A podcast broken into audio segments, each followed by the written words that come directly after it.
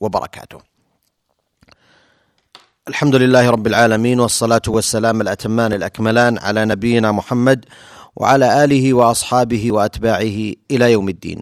أيها الإخوة والأخوات السلام عليكم ورحمة الله وبركاته وأهلا وسهلا بكم في لقاء متجدد من برنامجكم المسلمون في العالم مشاهد ورحلات.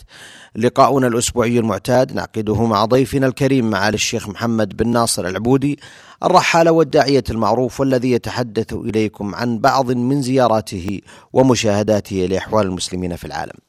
معالي الشيخ محمد.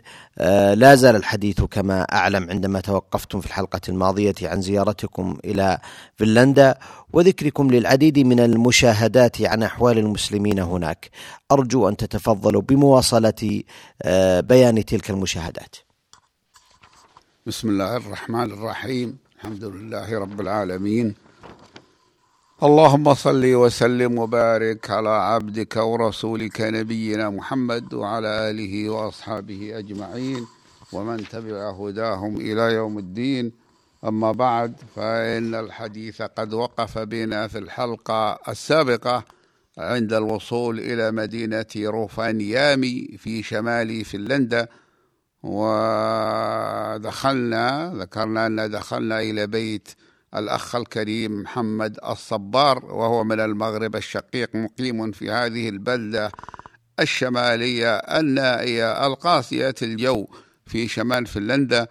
فأوقف سيارته في موقف من مواقف كثيرة للسيارات. وبعد ذلك آه، وهذا كما قلت إنه صنع الشاي لنا في البيت وشربناه ثم خرجنا معه في جولة على المدينة لأن وقتنا فيها محدود وحتى لو لم يكن محدود فإنه لابد أن نرى آه، يعني نحن نتطلع إلى أن نرى هذه المدينة رؤية واضحة وخاصة أن الوقت الآن هو وقت الصيف نحن في أغسطس فأوقف سيارته في موقف يعني ركبنا معه أوقف سيارته في موقف للسيارات إذ المدينة آه، في توسعها حديثة.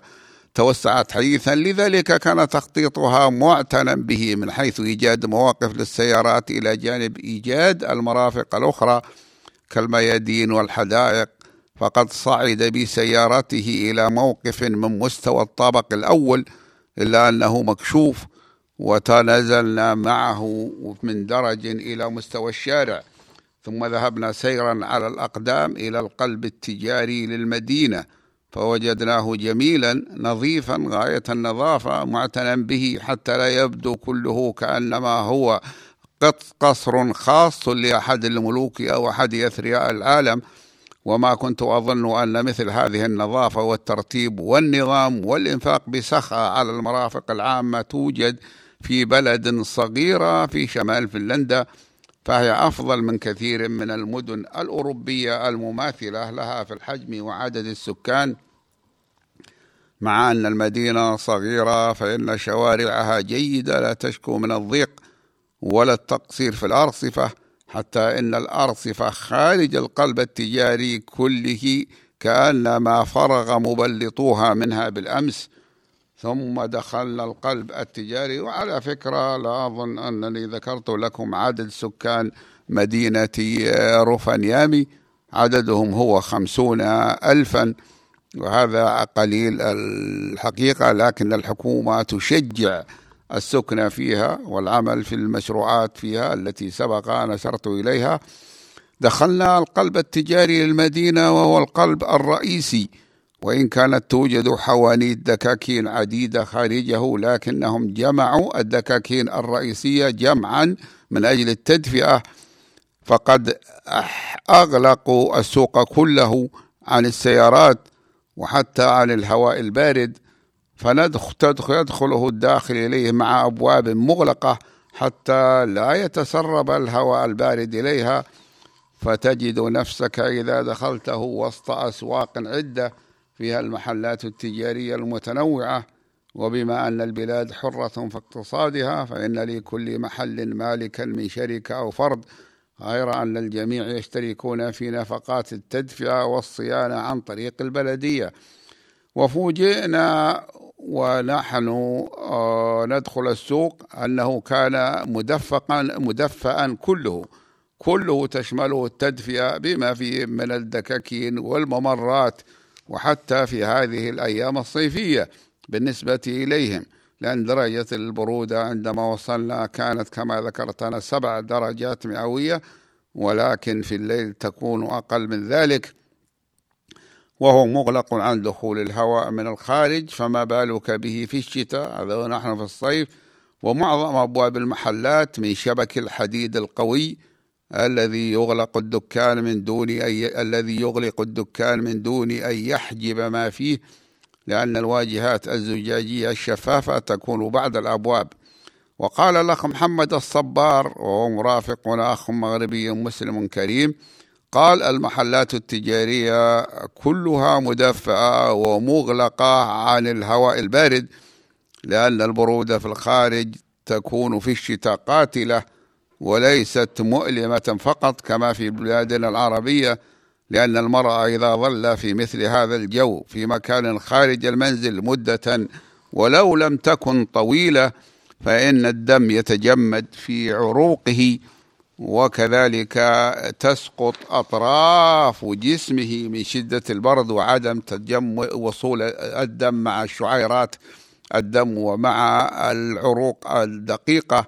فإنها لا يذهب إلى سائر الجسم وربما يبدأ التلف أولا إذا كان المرء لم يمت. مباشرة نتيجة لتوقف الدم سريان الدم في عروقه فإنه قد يسقط طرف أنفه من شدة البرد. فيموت الإنسان أو تذبل أطرافه الدقيقة فيضطر إلى الأطباء إلى بترها. هذا ونحن نحمد الله سبحانه وتعالى أن أعطانا بلادنا الرخية الحنون التي لا يعرف قدرها كثير من الناس. فحمدنا الله تعالى على حالة بلادنا فهي مسالمة لنا في الحر والبرد. أما الحر فإنه مؤلم ولكنه ليس بقاتل. وأما البرد فإنه كذلك إلا في الحالات النادرة وفي مواطن معدودة من أطراف البلاد. لم نطل المكث في القلب التجاري للمدينة ويسمونه المركز التجاري. فغادرناه للتجول فيما حوله ونحن كما قلت آه ذكرت بأن هذا المركز التجاري كله مكيف مدفأ حتى في الصيف الذي نحن فيه. فوقفنا في ميدان عندما خرجنا منه يسمى ميدان الساعة وفيه ساعة جيدة ولكن أهم من ذلك في ميزان لدرجة حرارة الجو. كما هي العادة في معظم البلدان الشمالية الباردة أن يجعلوا ميزان الحرارة بمعنى اللافتة التي تبين درجة الحرارة في الجو ظاهرا واضحا في الميادين والأماكن المتسعة وذلك لتأثير الجو لما يعرفونه من شدة تأثير البرودة وسوءها الشديد على الصحة. ووجوب اتقاء البرد وليس من باب الترف في طلب التدفئة. سألت الأخ محمد الصبار عن حالة الأمن هنا فأجاب إنها جيدة ولولا الخمر لما كانت هنا جرائم أصلا. فالجرائم التي تحدث من الناس تحدث تحت تأثير الخمر. عندما يفقد الشارب عقله أو يكاد يفقده فيفعل في سكره ما لا يفعله في صحوه. فقلت له لماذا لا يحرمون الخمر؟ فذكر أنهم اعتادوا عليها وأن لا يطيعهم الناس يعني الحكومة لو طلبت والحكومة جزء من الناس كما أنهم وقد فرغت قلوبهم من الاطمئنان النفسي صاروا يحتاج الذي مصدره الإيمان صاروا محتاجين إلى ما يخدر عقولهم أو يغيبها فترة يرون أنهم ينسون فيها همومهم وغمومهم. ولكن ذلك إلى حين قصير لأنهم يصحون من الشرب فيرون أن مشكلاتهم قد تضخمت بهذا العمل يعني بالسكر مثل ما يقول المثل راحة السكرة وجات الفكرة. فقلت هو شيء آخر وهو الإدمان أو الاعتياد على ذلك مع قلة الإيمان. بحيث يرون أنهم يشربون لكي يكافحوا ما يجدونه من الحاجة إلى الشرب كما قال أبو نواس في مثل ذلك وكأسا شربت على لذة وأخرى تداويت منها بها ونحن نقول الحمد لله على نعمة العقل ونعمة الدين. أما الأرصفة التي نراها هنا فإنها فاخرة إلى درجة قليلة النظير في أوروبا. مما يجعل المرء يتيقن أن المسؤولين في البلدية مخلصون في عملهم إلى درجة لا تتصور وأن الرأي العام المتعلم يجبرهم على ذلك بملاحقة أعمالهم ومحاسبة المتهاون منهم في أي تقصير يبدو للآخرين. ومع هذه العناية الفائقة فيما يتعلق بالمرافق العامة وغلبة الأمن وقلة الجرائم فإن الغلاء في البضائع هنا هو السائد وهو غلاء. لا نتصوره نحن لأننا نعيش ولله الحمد في آه، جو رخي بالنسبة إلى تلك البلاد. وكذلك بالنسبة للحاجات المتستوردة عندهم هو بالغ الغلاء. فقد احتجت إلى شريط ملون للمصورة وكنت أحضرت مجموعة من الشرائط التي تسمى الأفلام. ظننتها كافية للرحلة كلها. أحضرتها من بلادنا غير أن سفرنا في سيبيريا والتجوال في أنحاء روسيا الأخرى امتد بنا. فنفدت فاشتريته من هنا من محل في هذا الوسط التجاري بعشرة دولارات للشريط الواحد وأي سبعة وثلاثين ريالا ونصف. وهو عندنا بعشرة ريالات ونصف أي بأقل من ثلث سعره عندهم. ثم ذهبنا إلى الشارع الرئيسي في المدينة واسمه روفا كاتو أي شارع روفا لأن كاتو بلغتهم معناها شارع وروفا اسم امرأة. وقد تمشينا فيما حول هذا الشارع على أقدامنا. ولا أدري كيف وصل البحث في شأنهم إلى موضوع نقص المواليد عندهم وعدم زيادة السكان. فقال أحدنا للأخ محمد الصبار ما دام أنهم لا يزيدون ألا يكون تسهيل زواج شباب من المسلمين من فنلندا أو من غيرها ممن يسمح لهم بالإقامة فيها؟ يتزوجون من فنلنديات ألا يكون في ذلك ما يحل شيئا من المشكلة مشكلة نقص المواليد؟ فقال الأخ محمد وهو خبير بهذا الأمر لأنه مقيم في هذه البلاد مدة طويلة. أولا أن المرأة هي من أهل البلاد ولها نظر غير نظر الرجل المسلم. ولذلك طلبنا آه، نحن أن نسمع رأيه. قال هو قال إن الأفضل أن لا يكون ذلك أن لا يكون زواج كثير بين الفنلنديات وبين الشبان من المسلمين؟ لأنه حسب الإحصاءات الرسمية فإن نصف الزيجات بين الشبان المسلمين ونساء من أهل هذه البلاد تفشل تماما ويحدث الانفصال وبعضها لا يحدث الانفصال ولكنها تعتبر فاشلة وذلك أنهم يكتشفون أن الزوجين بعد أن كان يظنان أنهما متفاهمان. يتبين لهما أنهما غير متفاهمين لاختلاف التربية والمثل والعادات التي نشأ, على نشأ عليها كل واحد منهما وهي مخالفة وهي آه، مخالفة لا يستطيعون تجاوزها. ولذلك لا يستطيع كل واحد أن يعيش مع الآخر وكثيرا ما يكون سبب الطلاق راجعا إلى تصرفات الزوجة ومحاولة الزوج تصحيح تلك التصرفات حسب ما يريده ويراه. أما الزوج المسلم فإن الطلاق لا يكون عن سبب يأتي منه في الغالب بحيث أن الزوجة تبدأ بطلب الانفكاك عنه إلا إذا كان أنكر عليها تصرفاتها كحديثها مع أصدقائها الذين يكون بعضهم قد عرفوها قبل زواجها بل قبل زواجها منه بل خلوة بعضهم بها في منزلها أو حتى في منزلهم الذي هو منزل زوجها. فإذا عاد زوجها من الخارج وجد عندها رجلا يتحادث وهو إياها في أمور لا يعرفها وإنما يكون جاء لزيارتها كما يجيء الرجل لزيارة المرأة.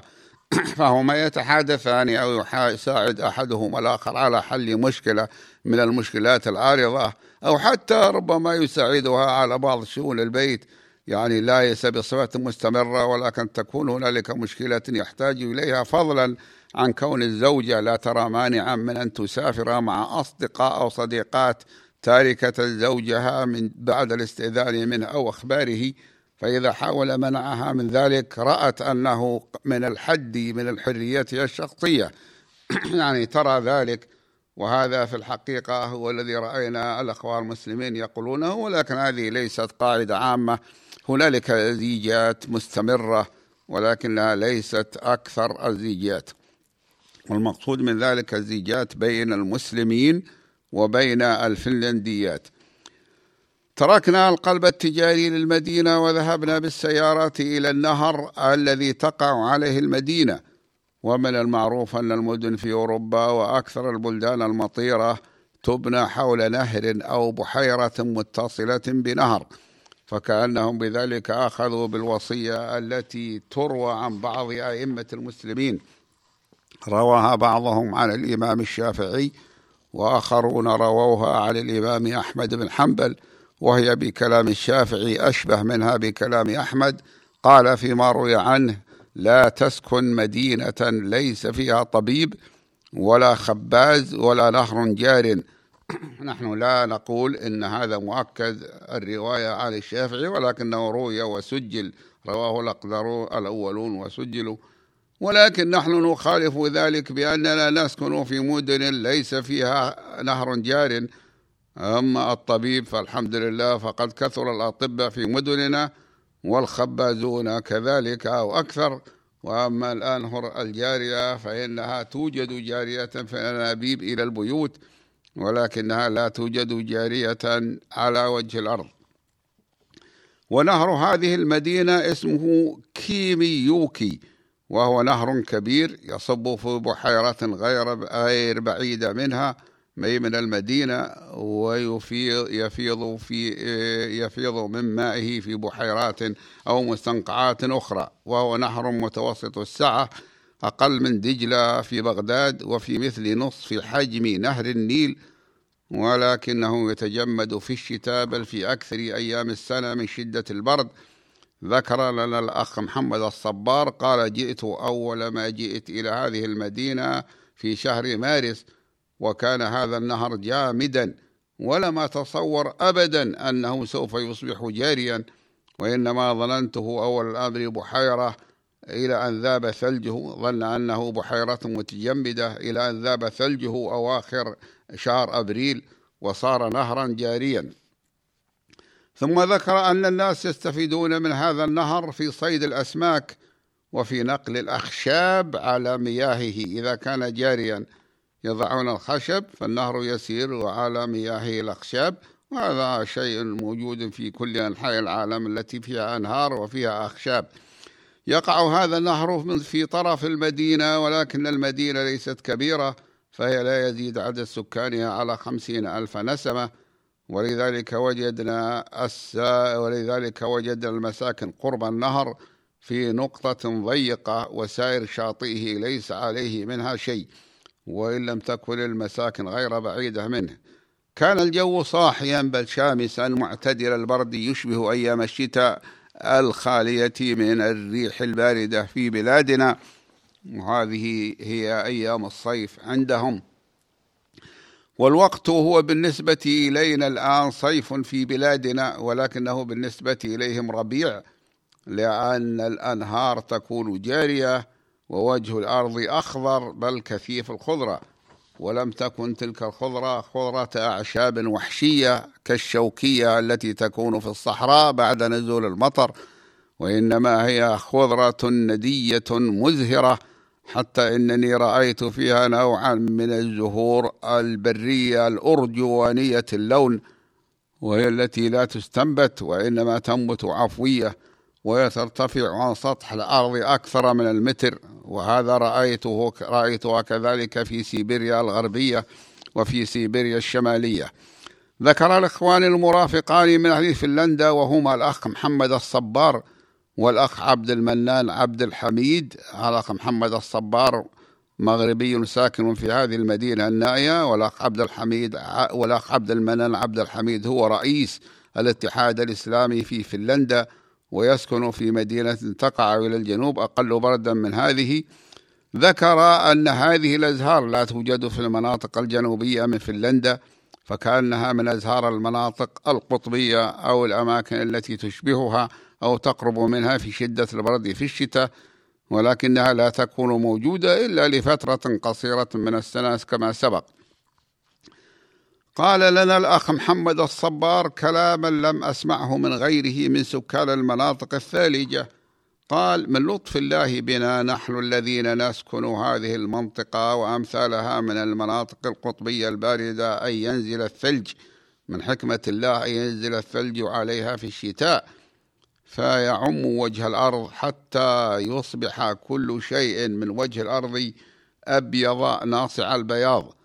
قال وفي الشتاء حيث تبتعد الشمس عنا أو نظن أنها كذلك حتى إنها إذا طلعت لا نحس لها بنور الشمس المعتاد وإنما تكون مثل القمراء تكون مثل القمراء وهي ضوء القمر فلا نحس بدفئها. وفي أحيان كثيرة تظل أيام نظل أياما لا نراها حتى إذا كان لها طلوع أو غروب لأنها في أيام قليلة لا تشرق عليها أصلا مثل ما أنها في أيام في شهر يونيو في آخر شهر يونيو لا تغيب عنا آه، أبدا. قال ومع قلة الضوء في الجو في الشتاء وأطرافه فإنه آه، فإن آه، الثلج فإن لولا الثلج الناصع البياض يعكسها ويعكس أي نور يكون في السماء فيضخمه. يعني إذا كان في الشتاء لا الشمس لا ترى فإن الجو العالي أعلي فيه نور لأن الشمس موجودة ولكن لا تصل أشعتها فالثلج يضخم هذه هذا النور ويجعله كبي كثير التأثير في الجو وفي أنفس الناس. ولو كانت هذه الأرض الباردة خالية من الثلج في أيام الشتاء المظلمة فإنها ستكون قطعة من الظلام البارد ولا يستطيع المرء أن يسكن فيها لأن شعوره بالظلمة الشديدة يجعله في ضيق لا يقدر على تحمله. ولكن من لطف الله أن هذه البلاد الثالجة يجلل وجه الأرض فيها الثلج الناصع فينعكس عليه ما يكون في الجو حتى يعني في طبقة الجو العليا من النور. فقلت له لا شك في أن هذا من حكمة الله تعالى في نزول الثلج وكثافته هنا ولم أسمع بذلك إلا منك ولا شك في أن لذلك فوائد وفي حكم أخرى لم نعرفها. سرنا على ضفة نهر كيميوكي نهر المدينة وبدأ النهر واسعا متسع إذ اتسع مجراه وظنناه على البعد قد انقسم إلى شعبتين. ولكن تبين أن الأمر ليس كذلك وإنما التقى بنهر آخر هو اسمه أونتيوكي وطابت مشاهدة التقاء النهرين طابت لي أنا حيث سبق لي أن رأيت التقاء أنهر عديدة لا يتسع المجال لذكرها هنا وإنما أقول إن أولها كان التقاء الرافدين وهما نهر دجلة والفرات في العراق عند مدينة العمارة. فهما أول نهرين رأيت التقاءهما في العالم ولكن ذلك تبين أنه سيكون نقطة في الأنهار التي رأيتها في أنحاء العالم تلتقي. كان ذلك عندما زرت العراق يعني أول مرة لأول مرة في عام 1380 هجرية الموافق لعام 1960 أي منذ أربعين سنة. وآخرها كان قبل أيام قلائل. آخر الأيام التي شاهدت فيها التقاء نهرين هي في أيام قبل ذلك قبل وصولنا إلى هذه المدينة في فنلندا بأيام قلائل. إذ شاهدت التقاء نهر إيرتيش ونهر أوم عند مدينة أمسك في غرب سيبيريا وهما النهران اللذان ذكرهما الإمام المسعودي رحمه الله بلفظ إيريش الأسود وإيريش الأبيض. والآن لا يسمى آه، يسمى أحدهما أوم وواحد يسمى إيرتيش. ثم التقى نهري سالينجا وأودة عند مدينة أولان. أودة عاصمة جمهورية بوريات المنغولية في أقصى شرق سيبيريا وهي داخل جمهورية روسيا لكن لها آه، لهم لأهلها الذين يقال لهم البوريات وهم مغوليون. لا لهم جمهورية مسماة باسمهم وقد آه، كنت فيها قبل نحو عشرة أيام. لذلك حرصت على رؤية التقاء هذين النهرين في مدينة روفانيامي هذه الهولندية المدينة المجهولة لبني قومنا ويكفيها كونها تقع على حافة الدائرة القطبية في شمال فنلندا التي هي واقعة في شمال الأرض. ومن الطريف في هذا النهر أننا رأينا مقهاة متنقلة في النهر تبيع المشروبات الحارة والباردة متنقلة على سيارة لمن يريدون لمن يتنزهون في النهر أو حتى يمرون مرورا وللمشروبات الساخنة. آه، أثر كبير في الصيف في هذه البلاد. ولكني رأيتهم يشربون حتى الباردة في هذا الجو البارد. هذا مع أننا لم نرى أحدا من الناس لا في النهر ولا ضفته التي نحن نسير فيها الآن إلا عددا قليلا. ربما كان هذا راجعا إلى كون الوقت مبكرا على الخروج في هذا اليوم الذي هو يوم وصادف أنه يوم عطلة أسبوعية وهو يوم السبت. ومع الخضرة الغامرة الجميلة في ضفة هذا النهر الفنلندي البعيد رأينا مكانا فيه ألعاب للأطفال يأتون إليه في أيام الصيف. ولكنهم لا يلعبون في الشتاء في أيام الشتاء إلا داخل أماكن آه، مدفأة معزولة عن الجو فهم يأتون إليه في الصيف للعب والتسلية وهو تابع للبلدية يدفع من يأتون إليه أجرا غير أن الاستمتاع يكون في الصيف فقط لأن الأطفال لا يكون لا يمكن لهم المجيء هنا لشدة البرد في الشتاء كما قدمت. أحسنتم معالي الشيخ محمد. في ختام هذا اللقاء أتوجه بالشكر الجزيل بعد شكر الله سبحانه وتعالى إلى ضيفنا الكريم الذي كنتم تستمعون إليه وهو معالي الشيخ محمد بن ناصر العبودي الرحال والداعية المعروف والذي تحدث إليكم عن بعض من زياراته ومشاهداته لأحوال المسلمين. في العالم.